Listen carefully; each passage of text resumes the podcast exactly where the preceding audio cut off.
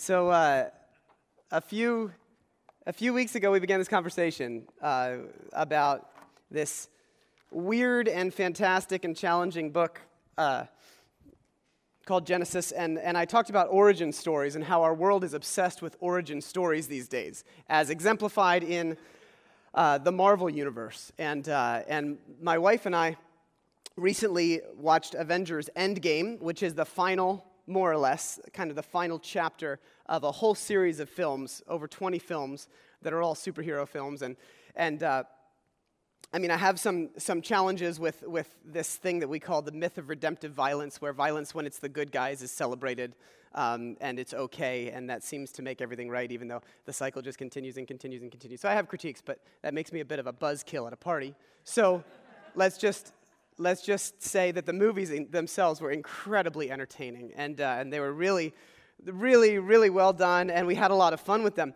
But because we had seen the origins of each of these main characters, because we knew how they came to be who they were, the, the movie had so much more meaning. We understood things better. We got the why.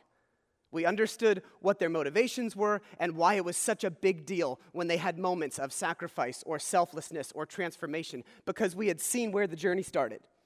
So, so it's really cool to be able to experience the origin story because it informs how we see the final chapters. But when you watch an origin story, when you find out how a superhero began, for example, you don't, uh, you, you don't want to end there. And usually, uh, if, if we're talking about the way the film universe works, it never does end there. The origin story is never the last thing. So, first you become familiar with the character, then they want to tell the story, but then you know, you want to find out now that you know so much, you want to find out what the final chapter is. Because what you, what you realize is that even though the beginning is important, the beginning does not determine the end. The beginning is incredibly important, but it doesn't determine what's going to happen you got to watch to find out what's going to happen. You got to read further, so to speak. And, and the same, then, of course, is true because the past never determines, but it illuminates the future. And it's true in the story of Genesis with this kind of ancient, wonderful, uncomfortable, weird, and valuable book we have. Uh, so, so we can't end in Genesis without looking toward the end game in a new light. Now, we've talked in the past couple weeks that, um, that when you really dig into the story of Genesis, see if this is still alive. All right. When you really dig into the story of Genesis, you find that the authors and the early Hebrews were not uh, primarily concerned with the when and how. Okay? What they were concerned with was the why and the by whom. So, so the, the early writers, and we tend to flip this around. We tend to, to minimize the why of Genesis and the by whom, and we tend to maximize all of the, the nitty gritty details.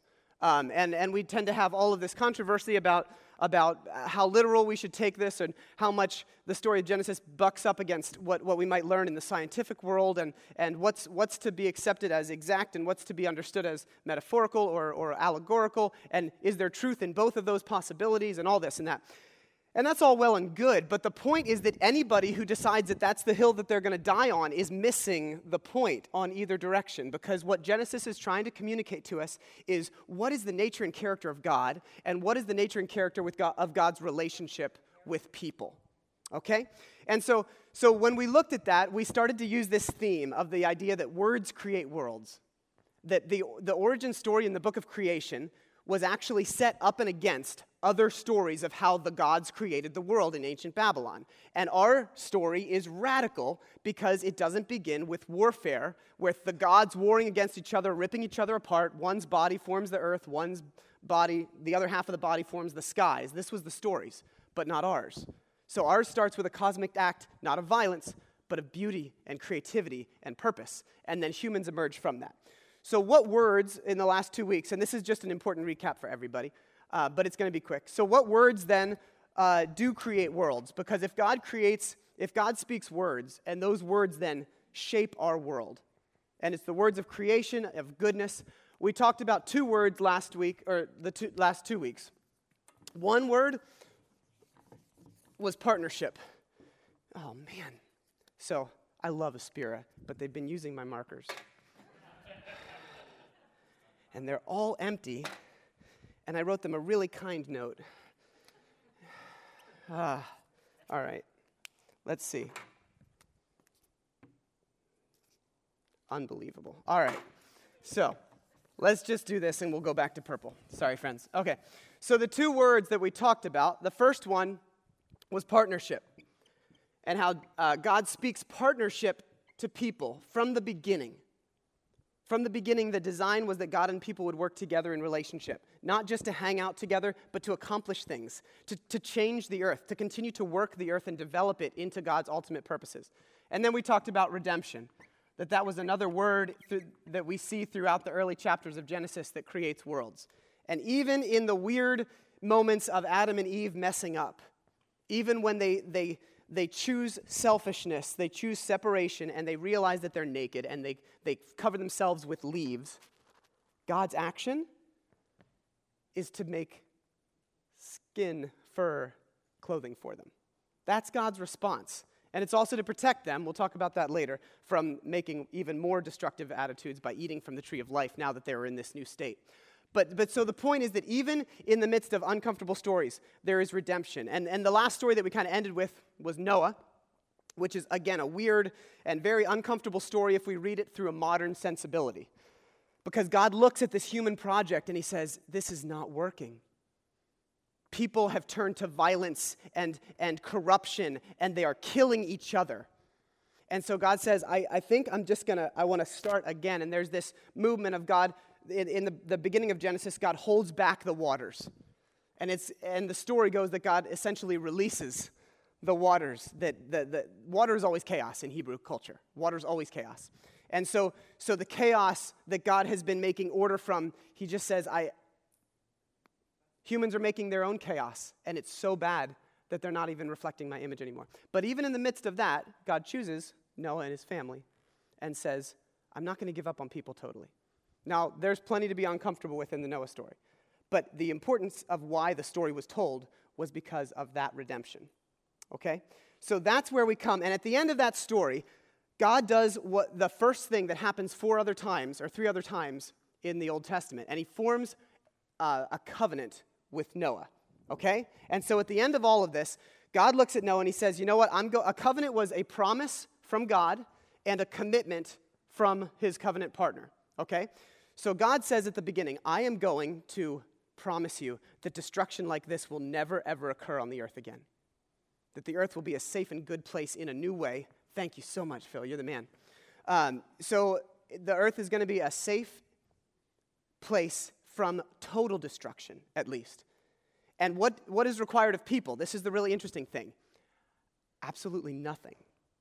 So, in the first covenant that God makes, the, the human part isn't even there. It's as if God's saying, I know you're going to screw this up, but I'm just making you this promise that, that, that destruction will never reign, not fully, ever again. And so the rest of the story, we begin to see God attempting to continue to work with people to continue to be good on that covenant. And there's three more covenants, and I can't do it in two minutes, but the brilliant people at the Bible Project can. And so I'm just going to let them tell it. The next time we see God make a covenant is with a man named Abraham. God chooses him, promises to bless him, give him a large family, lots of land where they can flourish. And in return, God asks Abraham to trust him and train up his family to do what is right and just. And the whole reason for this covenant is God says that somehow he's going to bring his blessing to all families of the world through this one family. So that's Abraham. The next time we see God make a covenant is when Abraham's family grows into the tribe of Israel. And this covenant is with the whole tribe. God asks them to obey a set of laws, which are these guidelines for living well as a community of God's partners. And if they do this, then God promises to bless them and that they will become a people who then represent Him to the rest of humanity. That's the covenant with Israel. The last covenant is with King David. Yeah, the tribe of Israel has become this large nation, ruled by David. And God asked David and his descendants to partner with him by leading Israel in obeying the laws and doing what is right and just. And God promises that one day, one of David's sons will come and extend God's kingdom of peace and blessing over all the nations. So, those are the four covenants that God makes in order to restore his partnership with the whole world. But here's what happens Israel breaks the covenant. They worship other gods, they allow horrible injustice, and so they lose their land and are forced off into exile. So it seems hopeless. But during this time, Israel's prophets talked about a day when God would restore these covenants in spite of Israel's failure, somehow. Yeah, they called it the new covenant. And this is actually what's so interesting about Jesus is that he's introduced into this story as the one who fulfills all of these covenant relationships. We're told that he's from the family of Abraham, and so he will bring the blessings of that family to the whole world. We're told that he's the faithful Israelite who was able to truly obey the law. And we're told that he's the king from the line of David, and so he goes about extending God's kingdom of justice and peace to all. And that's really remarkable for one guy. Yeah, and what it highlights is perhaps the most surprising claim of all made about this man that Jesus is no mere human, but rather God become human. And God did this in order to be that faithful covenant partner that we are all made to be, but have failed to be. So you can see how significant uh, this, this story is by understanding. We can't just hop from Genesis to the New Testament without telling, at least in those few moments, the story of God's work in the midst. But, but none of that probably is, is shocking to you. Jesus changes God's project with humanity on a fundamental level, right? Uh, the, the key here is that God never gave up on his hope for what humanity would become and how it could be expressed in the world. But so the hope of partnership never gets fully experienced. The hope of redemption never gets fully experienced, even though God continues to try to faithfully reach out. So Jesus does something that seems impossible. He lives this human life completely faithfully. And then he dies as a human completely faithfully. And on this weird mystical level, okay, on, on some, some way that we is beyond our words, and we've tried so hard to explain this you know, but, but there's, there's a mystical element here. That action of Jesus' death breaks the power of the things that have separated people. Remember, sin, the original thing that Adam and Eve, that, that the whole story kind of is founded on in, in Genesis 3, the, sin simply means separation. It doesn't mean doing wrong. Doing wrong always moves us away from God, but the word sin is an archery term, means miss the mark. And so it's, the mark is where we're intended to be with God. It's not getting it right, it's being present, it's connection. So sin is separation. And so, what Jesus does that is so significant is he maintains ultimate connection throughout his entire life with the Father. And that looks like obedience and it looks like love and it looks like faithfulness. He represents God perfectly in the partnership that was originally intended for. And so, so the, the reason that this story gets told in such a unique way is that the things that have been assumed since the origin story here no longer determine the outcome. The past does not determine the future in the story of the Hebrew people illuminated by Jesus. So something cool happens in the New Testament then. And what ends up happening in the New Testament is that the New Testament writers, they see the Jesus story in light of the book of Genesis. All right? They see the Jesus story in light of the book of Genesis and they use it to explain the hope of life with God. Grace, salvation, uh, goodness by suggesting that the way things are has now changed fundamentally. So, this takes us to comments like what Paul makes in Romans 5. And so, in Romans 5, Paul is trying to figure out how to communicate the world of Jesus. And he says, Oh, you know, here's a great way to do it. I'm going to contrast it with the story of Genesis. He said, For Adam's sin led to condemnation, led to, to separation, led to a, a sense of hopelessness, right? But God's free gift leads to our being made right with God, even though we are guilty of many sins. For the sin of one man, Adam, caused death to rule over many, but even greater is God's wonderful grace and his gift of righteousness. For all who receive it will live in triumph over sin and death through this one man, Jesus Christ.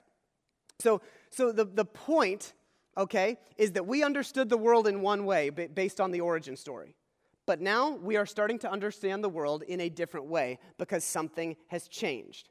There is this idea that the era of Adam is starting to be gone, and the era of Jesus, the new human era, has begun. All right, so this is why John the evangelizer, the guy who wrote the book of John, um, this is why he, when he wants to tell the story of Jesus, the language that he uses is to write a creation story. Right?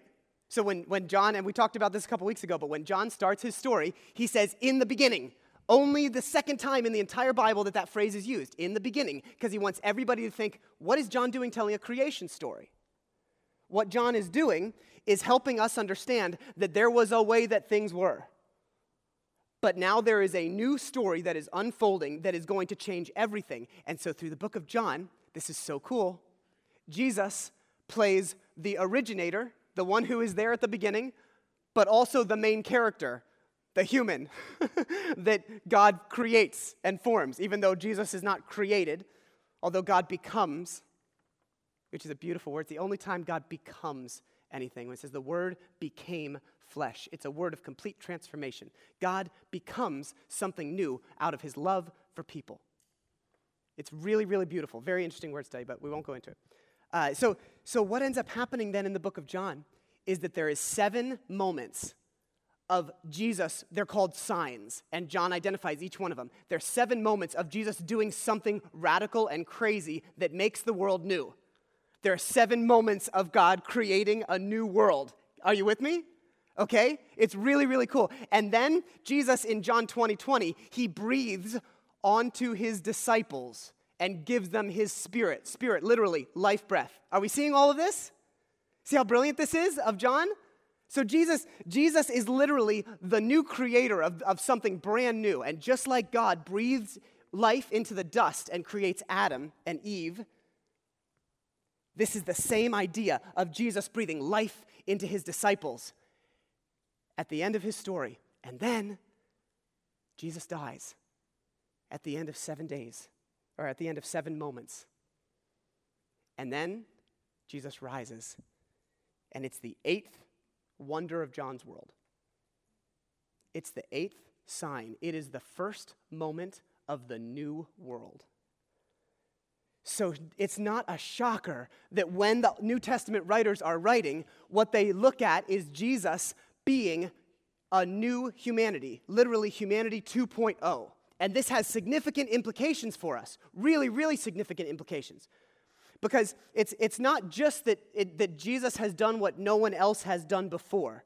Jesus came and he, and he did something that no one since Adam or before could do. He broke the cycle of death and sin and disconnection, right?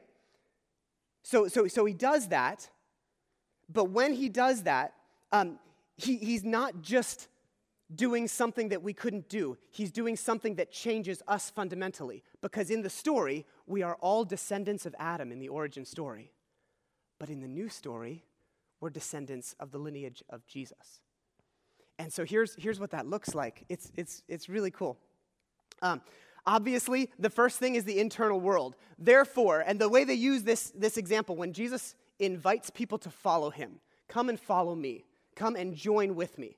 He's inviting them into a, an experience of unity, okay? And so the phrase that the New Testament uses for this is being in Christ. That means we are a part of this journey of trusting Jesus, the way of Jesus, experiencing the gift of the Spirit of Jesus. So Paul's talking about that. It says, Now there's no condemnation for those who are in Jesus Christ. Because through Jesus Christ, the law of the Spirit has set you free from the law of sin and death. Okay? So there was a law that was at work that you couldn't, that, that you broke every time you tried. Or at least a law that you couldn't break in, in this way of doing it, when it's the law of sin and death.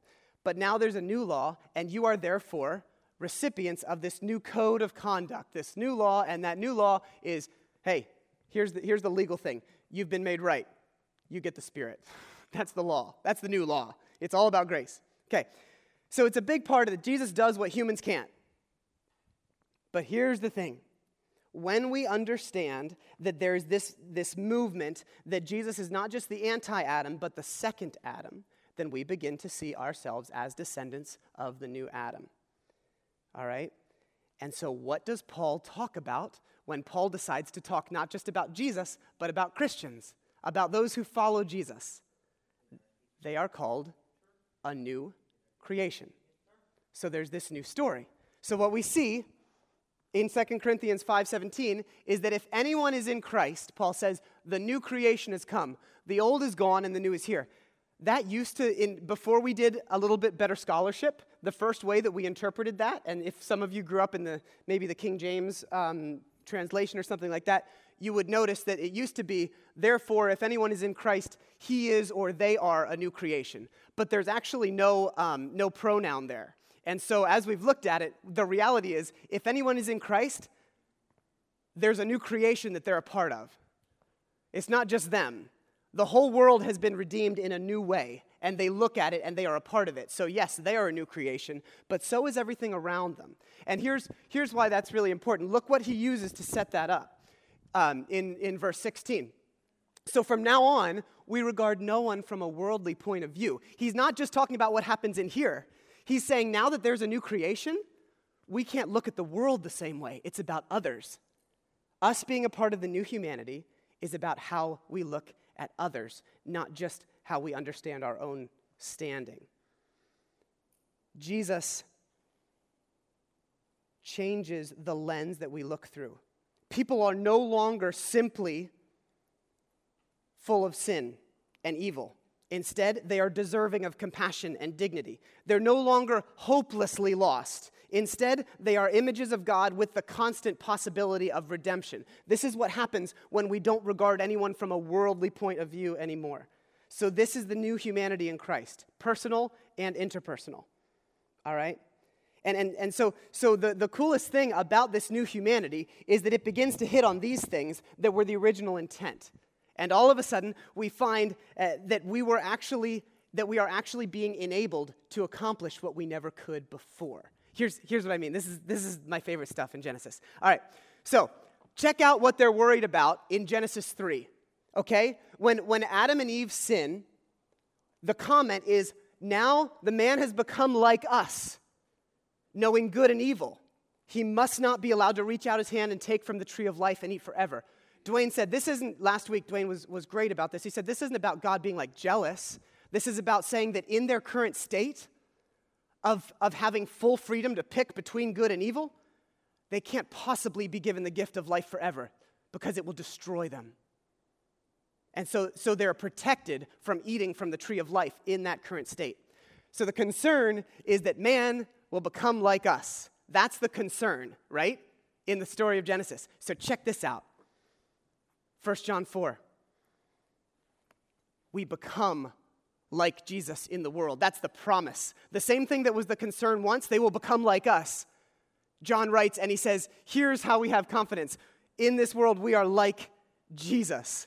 What a beautiful glimpse of the story, right? In Romans 12, we're told not to conform to the pattern of the world, but that if we are having our mind set on God, we can actually figure out the difference between good and evil. We can discern what God's will actually is. Instead of the idea of now that He knows good and evil, it's going to be disastrous, it's the exact opposite. Now that He's got the gift and the presence of the Spirit, He will be able, she will be able to discern what God's heart is. Check this stuff out. It goes on and on. John 14. Whoever believes in me will do the works I have been doing, and they'll do even greater things. The man has now become like us. This is a problem. And the new, the new humanity, people are going to become like us. How beautiful. That's the contrast that we get. So good over and over. And finally, in John 6, I am the living bread that comes down from heaven. Whoever eats this bread will live forever. So, do you see what we have here? We have a complete reversal of all of the concerns of Genesis. All the things that, that in the book of Genesis is like, oh no, humanity's going the wrong way. They're becoming like us. They're trying to do this, they're trying to do that, but they're going to screw it all up. And instead, in Jesus, in the new humanity, we are encouraged to do all of those things. In the Tower of Babel, there's this great story in Genesis 11. Really weird, by the way, super weird, but, um, but good story. And, and the concern, again, when all these people band together, the concern is that if, as one people speaking the same language, they've begun to do this, they're building a tower to reach to the heavens, to make a name for themselves, okay? And if they want to do this, then nothing they plan to do will be impossible for them. That's the concern okay? So let us go down and confuse their language so they won't understand each other. So people were starting to band together, completely separate from a connection with God, and saying, We want to be impressive, we want to be like God. And God, again, sounds weirdly jealous if we read it in, in a certain way. Let's go confuse them. The idea is if they try to accomplish things together, separate from relationship with God, they will destroy the earth.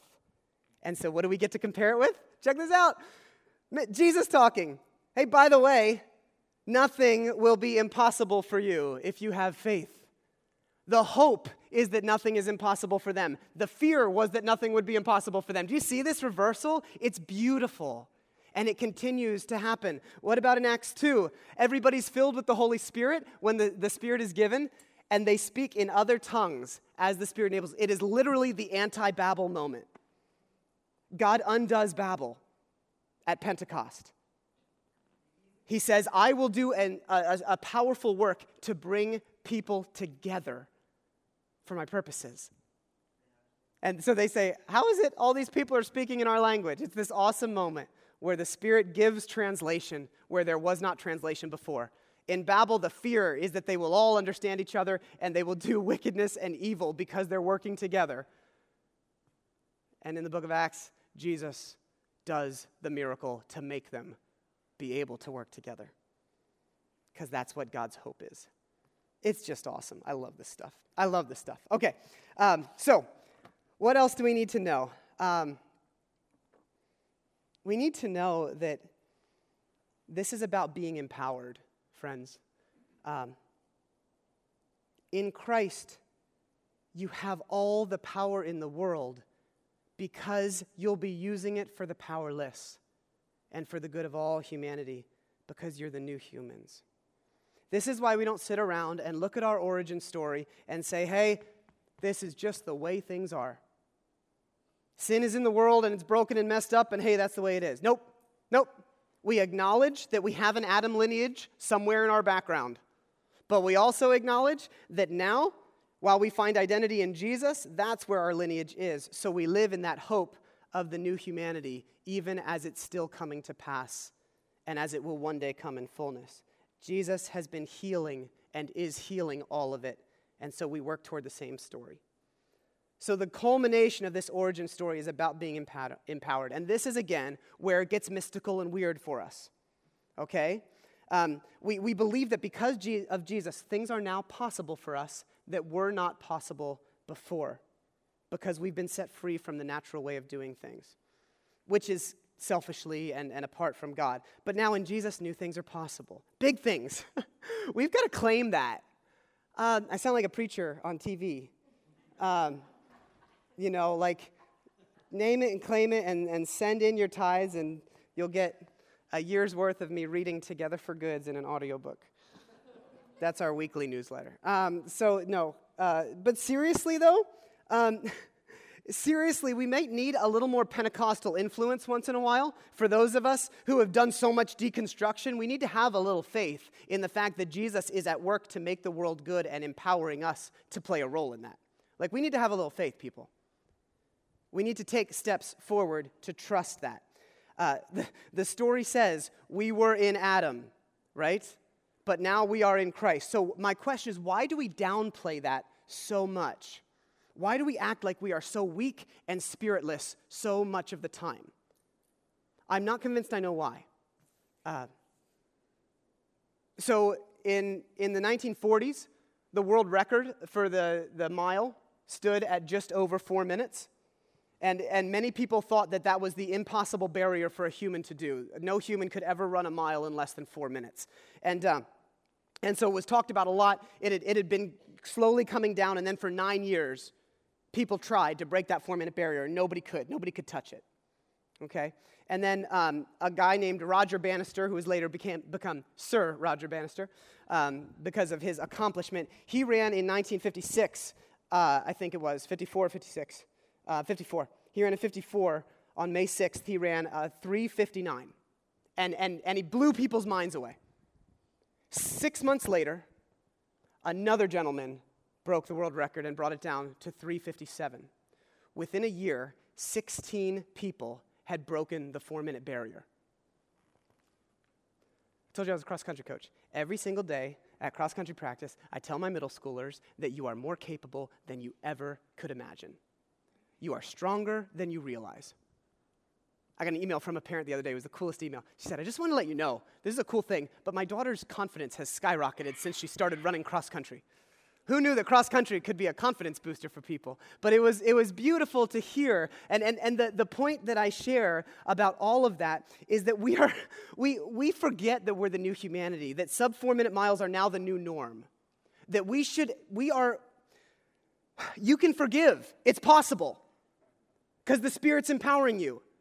You can have self control in those areas that continue to have a grip on you because you have the Spirit of God. It's possible. Like, this is a big deal. You can love your enemies. You can be more generous with your life and your time and your energy and your resources.